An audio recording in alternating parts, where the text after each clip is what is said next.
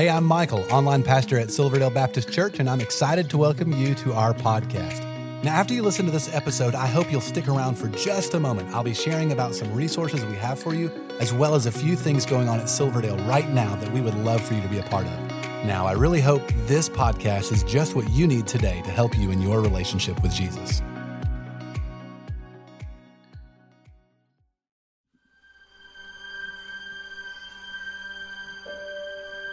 Everything you are looking for in life is found in Christ, and He invites you to come. Come and rest. Come and dine. Come and drink. Come and follow. Come and be blessed.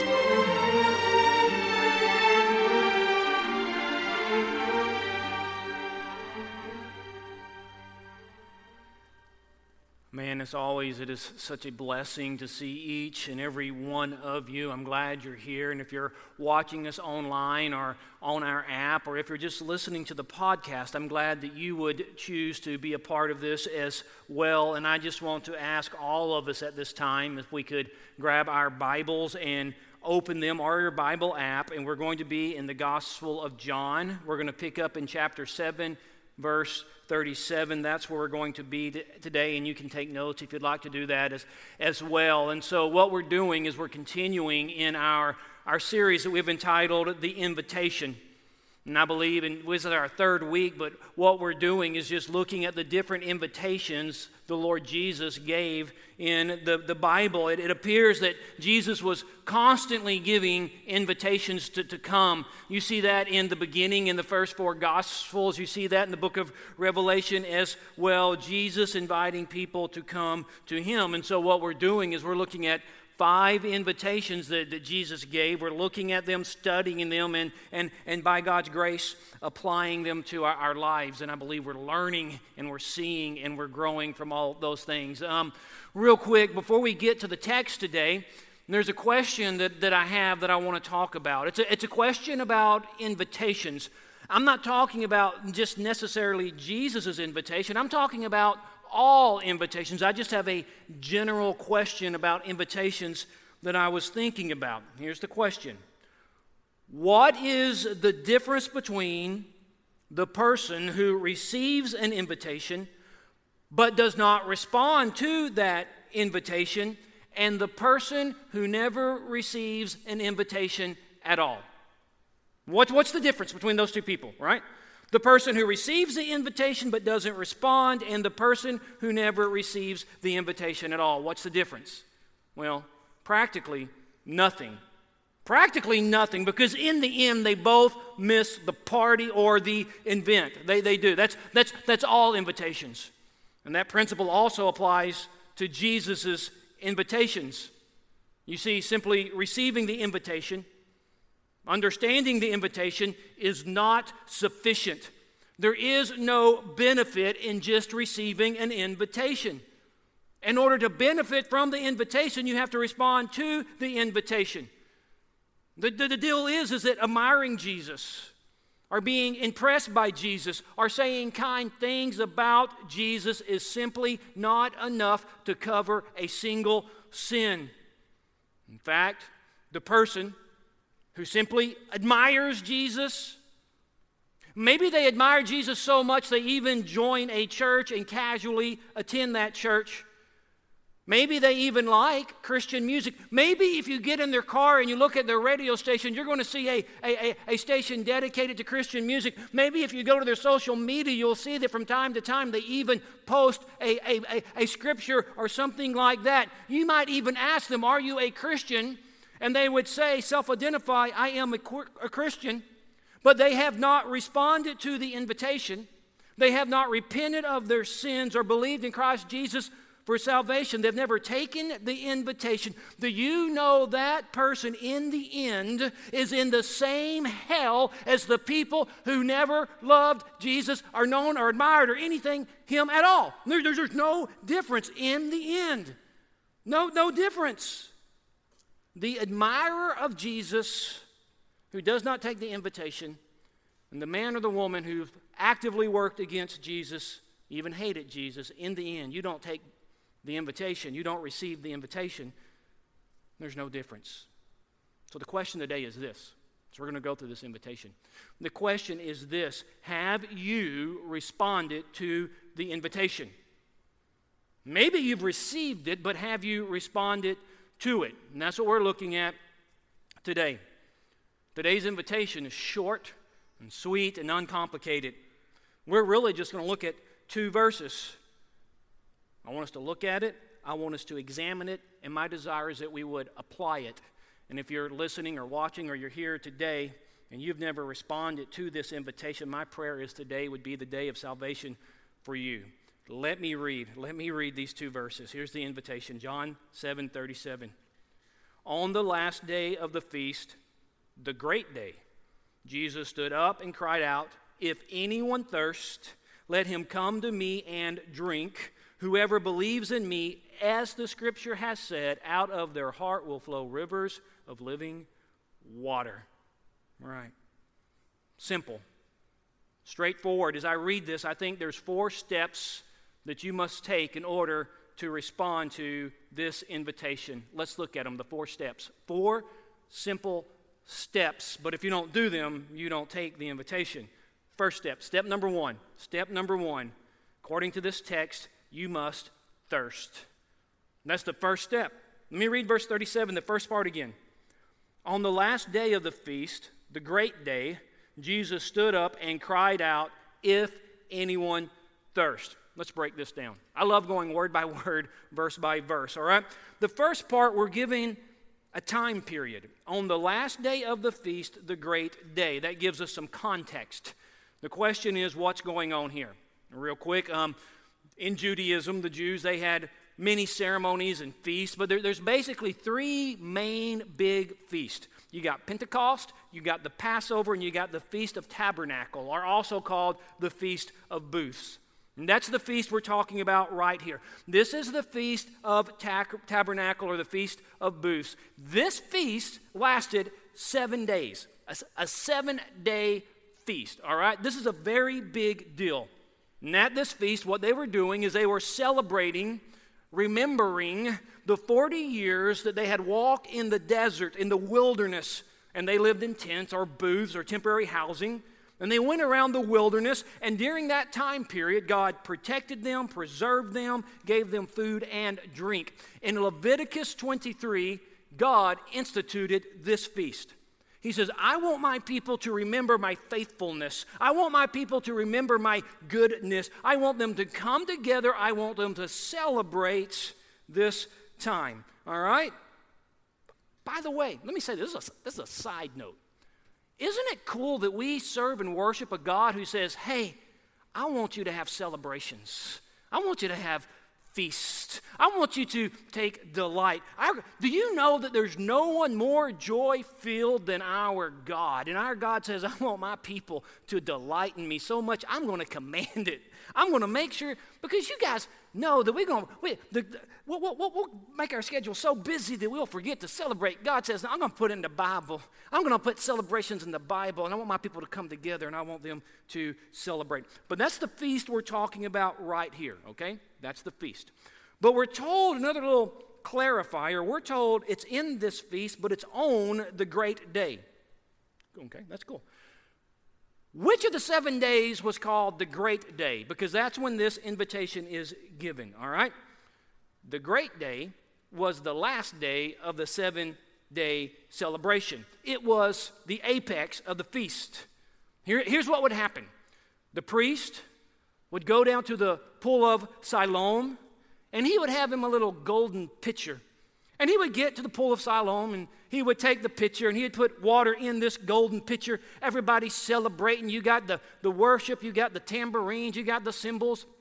And he would walk back to the temple and he would get to the altar and then he would take that water and by the way, this water is a symbol of all that God had provided for them in the wilderness. And once again, this is all pointing to Jesus, which is really ironic that they're missing it because Jesus, Jesus right there, and it's all pointing to him. But either way, that's, that's really not the point exactly here. Uh, the priest takes that golden pitcher and he pours it on the altar. All right? That's the great day. That's what's going on here. All right? This is what we're meant to see, guys. This celebration, seven days, apex, last day, priest got the water, priest poured the water on the altar. Everybody's celebrating. At that very moment, Christ, Jesus, stands up and cries out. That's what it says. Jesus stood up and cried out. Imagine the scene. Imagine the scene. All right, water just been poured out. It says he cried out. The word in Greek is ekrazin. It means to cry out at the top of your lungs, full volume. Jesus wants everyone to hear him. Pri- yeah, priest, altar, water, people going crazy. Jesus says, if anyone thirst, that's dramatic, man. That's dramatic. If anyone thirst, the beginning of the invitation.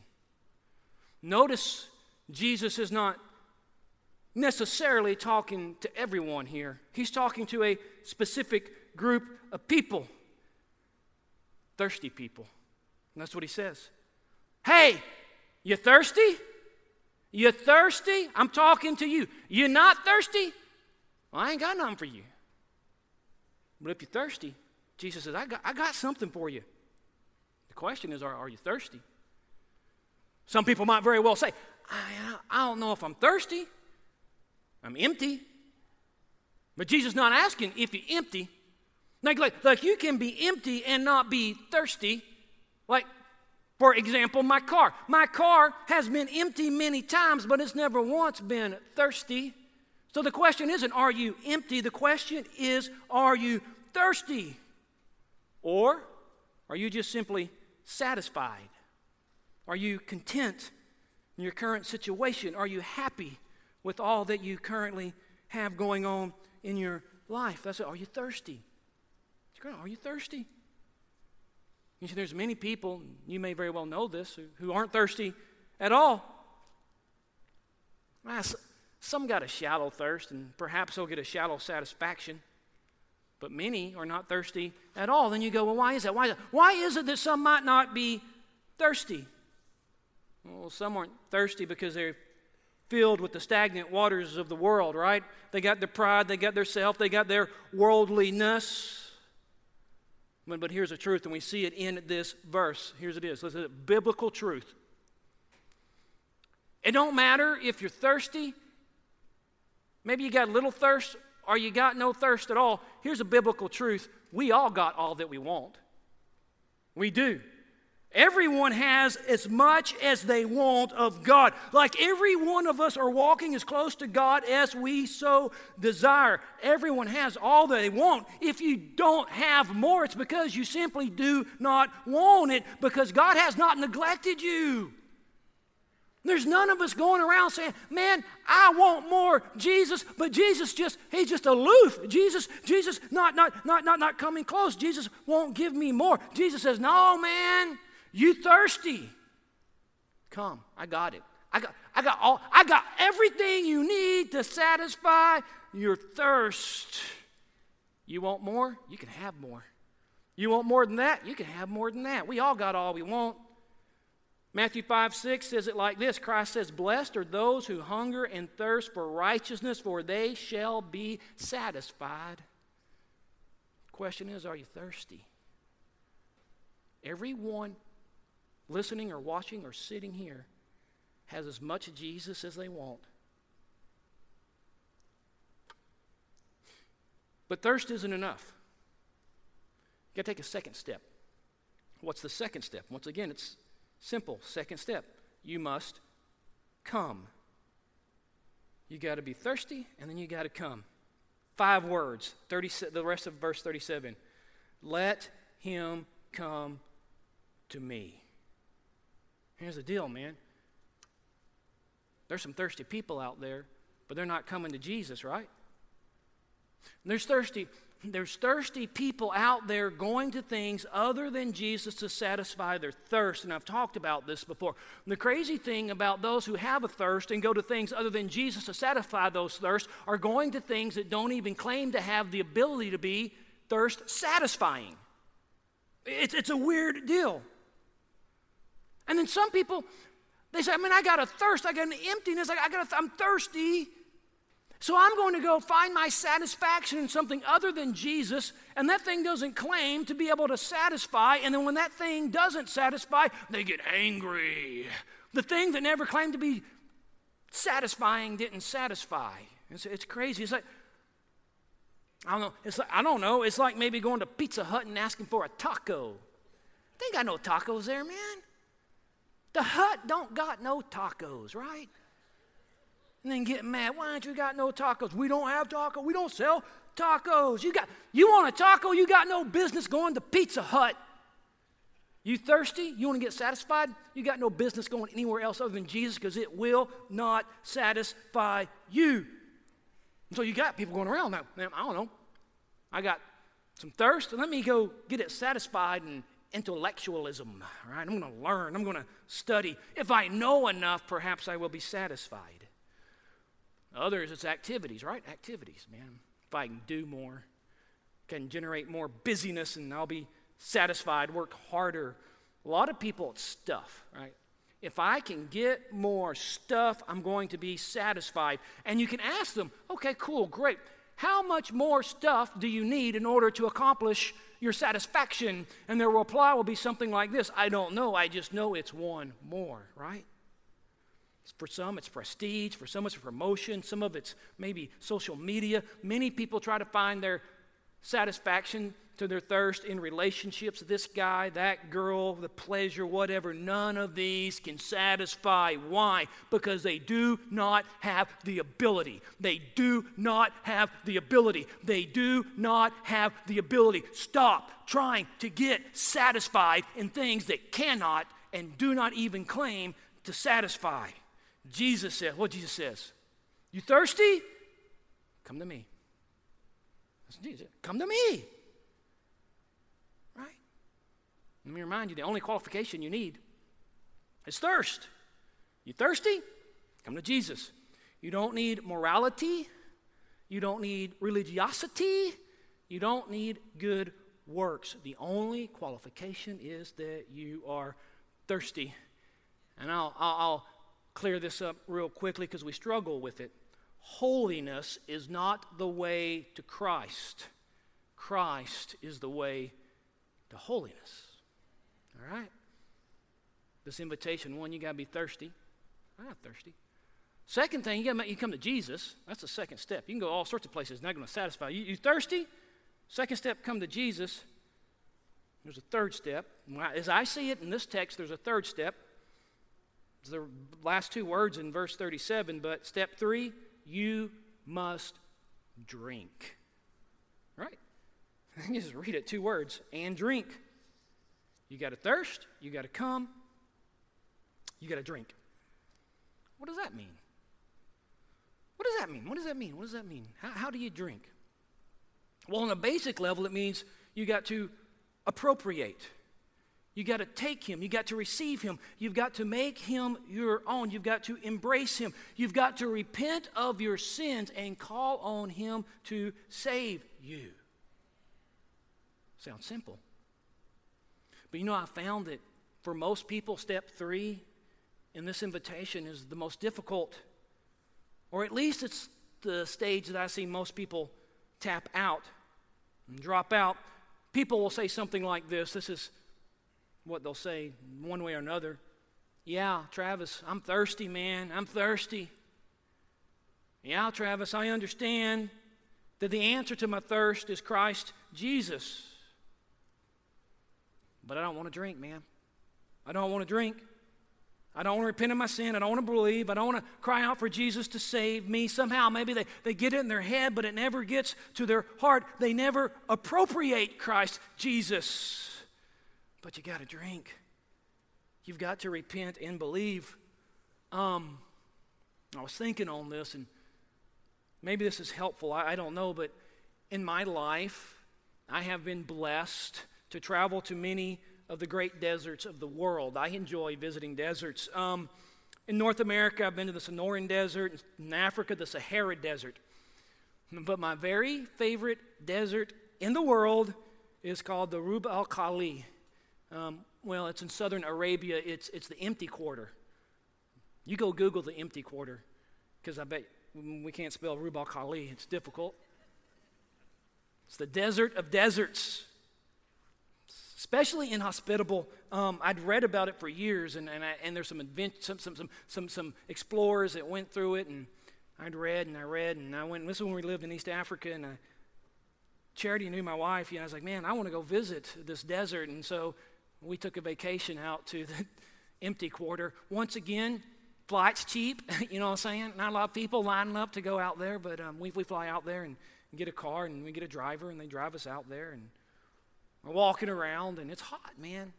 You know, uh, deserts, deserts are hot, man, and, and uh, we're walking around. And true story, man, as we're walking, Charity looks at me and she goes, Travis, my shoes are melting. I'm like, what do you mean your shoes are melting? My shoes are melting. Look, and they're like all gooey and stuff. We're on sand, man.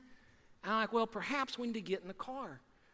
But here's the deal in every desert I've ever been into, you always have more than enough water to drink. You always bring in water. Only a fool will go into a desert without water. Right? It'd be crazy. It'd be crazy. It'd be crazy. So let's suppose this. Let's suppose that you went out to the empty quarter and you didn't bring water with you. And maybe you've been there several days and you're dehydrated and your tongue is dry and your mouth is parched, your lips are cracked, and you're perishing because you don't have water. And you know you need water. Nobody's got to explain to you what water is. You know what water is. Nobody has to tell you that you are thirsty. You know that you are thirsty. And then, like a mirage, maybe someone comes out and they got a tall glass of water. Maybe they even put an ice cube in that water. Maybe this glass of water's even got some trickles of water running down the side of it. It's tall, it's cool, it's clear, it's sparkling, it's life sustaining, life saving. And there it is, you got the glass of water. And suppose the bearer of the water looks at you and says, I brought this for you. You can have this water. Here it is. And I'm thirsty, and you go to them and you look at them and you say, I don't want to drink it. Who would do that, right? Who would do that? Who, who, who would be in that situation? See the glass of water, the man holding the glass of water, go up to the glass of water and say, I know I need it. I've come to the person who has this water. It's been offered to me, but I dare not drink it. Who would do that? It's crazy. But yet, that's what many do with Christ. Knowing they need it, they don't drink. And you can be thirsty all day long. You can even come to Jesus. But if you do not drink, if you do not take him by faith, if you do not appropriate him, assimilate him, believe, receive, I don't care what you call it, if you don't repent and believe, it makes no difference at all that you're aware of your thirst. There comes a time when you got to D R I N K drink. You've got to repent and believe. If you don't do that, if you have not done that, you have not taken that invitation. I don't care how much you know. I don't care how much you do. I don't care if you're a member of this church. I don't even care if I baptized you. I ain't going to say nobody. I don't say nobody, nobody, nobody, nobody. You got to repent and believe. It's pretty straightforward. Final thing this verse teaches us is step four you must overflow. Told you, man, simple, man. You thirst, you come, you drink, you overflow. Let me read verse 38. Whoever believes in me, that's, that's open up, dude. That's open up. That's whoever. You thirst, you come, you drink. As the scripture has said, out of his heart will flow rivers of living water. In other words, those who repent and believe, living water will come up out of them. They will be refreshing. That is amazing. This, this whole verse is amazing. but it's also inter- it's, it's interesting. Jesus quotes scripture here. I love it when Jesus quotes scripture. He goes, Whoever believes in me, and then he says, As the scripture has said. He's quoting scripture. Out of the heart will flow rivers of living water. Okay, Jesus quoting scripture. Here's the interesting thing um, that verse isn't in the Bible. You can look all day long. It's not in the 39 books of the Old Testament. It's not there. That specific verse is not there. So my question is, why Jesus quoting scripture when it's not in the Bible? Here's the deal. Here's what I believe. Here's what I've concluded. Here's what I've seen. Jesus is not quoting a specific text there. He's actually quoting three and he's brought them together. Proverbs 11, Ezekiel 47, Zechariah 13 all say the same thing if you put them together. God saves you, God indwells you, God's people, living water comes out of them. Will. The, if you got your Bible, circle that. Will. Not might, not sometimes, not occasionally, but will. When God saves you, God the Spirit indwells you, and the result is you're a new creation, and that new creation is marked by rivers of living water flowing out of you. That means, according to this text, that the normative mark of a Christian is living water is flowing out of them. That's a normative trait. That's what this text says. The normal Christian has living water flowing out of them. So I go back to this question for myself, and, and I guess all of us, it would be this Are you normal? Are you a normal Christian?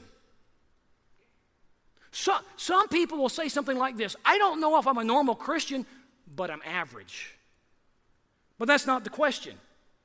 The question is Are you a biblically normative question? Because I, Christian, because what I have seen, what I have discovered is that the average Christian is often not a normal Christian. In fact, I have seen the average Christian is often subnormal, biblically. There's a difference between average and normal. The average Christian is defined in the Bible. I mean, the normal Christian, I'm sorry, the normal Christian is defined in the Bible. The average Christian is defined by cultural Christianity.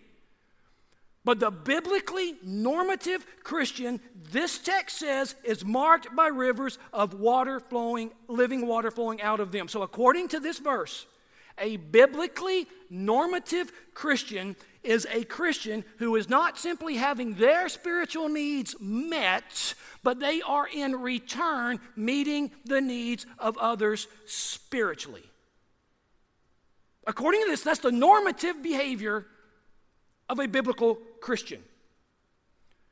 It's, it's not a Christian who says, I want my needs met, I want my thirst catered to, I want my preferences prioritized. I'm, I'm going to find a church that prioritizes my preference. That's not the mark. The mark of a normative biblical Christian is that we refresh others. We are spiritual blessings to others. And I could say, do you, do you know people like this? I think you would all say, yeah.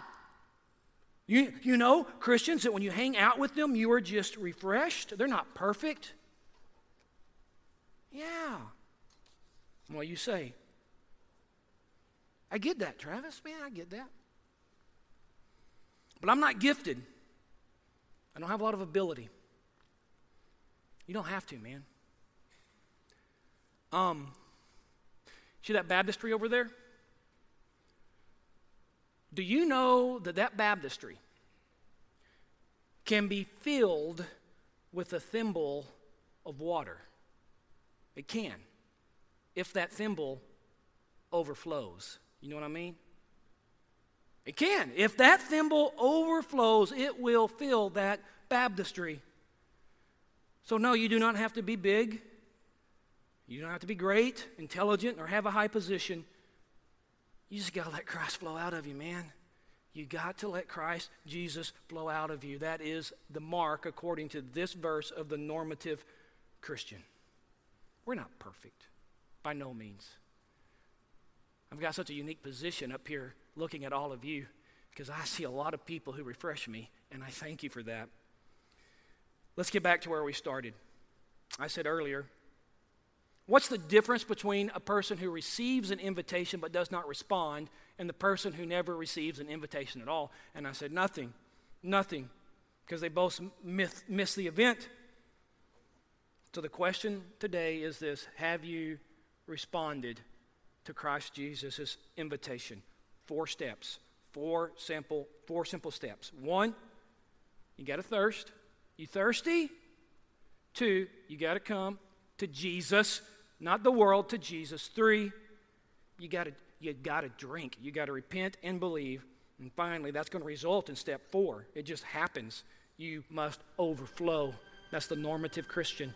We don't just receive, we also give. That's the invitation.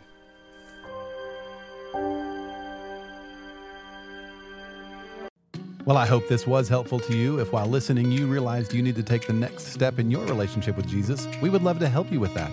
You can connect with us by clicking the link in the show notes to our website and then clicking the Connect card button. In our weekend worship services, we are in a sermon series called The Seven Commands of Christ. Jesus gave dozens of commands, and as followers of Jesus, we should obey all of them. Over the next several weeks, we are focusing on seven that will change your life. We would love for you to join each week at one of our campuses, or you can attend online. You will find service times by clicking the link in the show notes to our website. You know, there's so many ways for you to get involved and be a part of what God is doing here at Silverdale, and we really want you to feel welcome and a part. So please stay connected. Be sure to like and follow us on the different social media accounts. You'll find all the links in the show notes of this episode. And lastly, help us spread the word about this podcast. Take a moment to share this episode with your family and friends. Again, we appreciate you listening and hope you will join us again next time.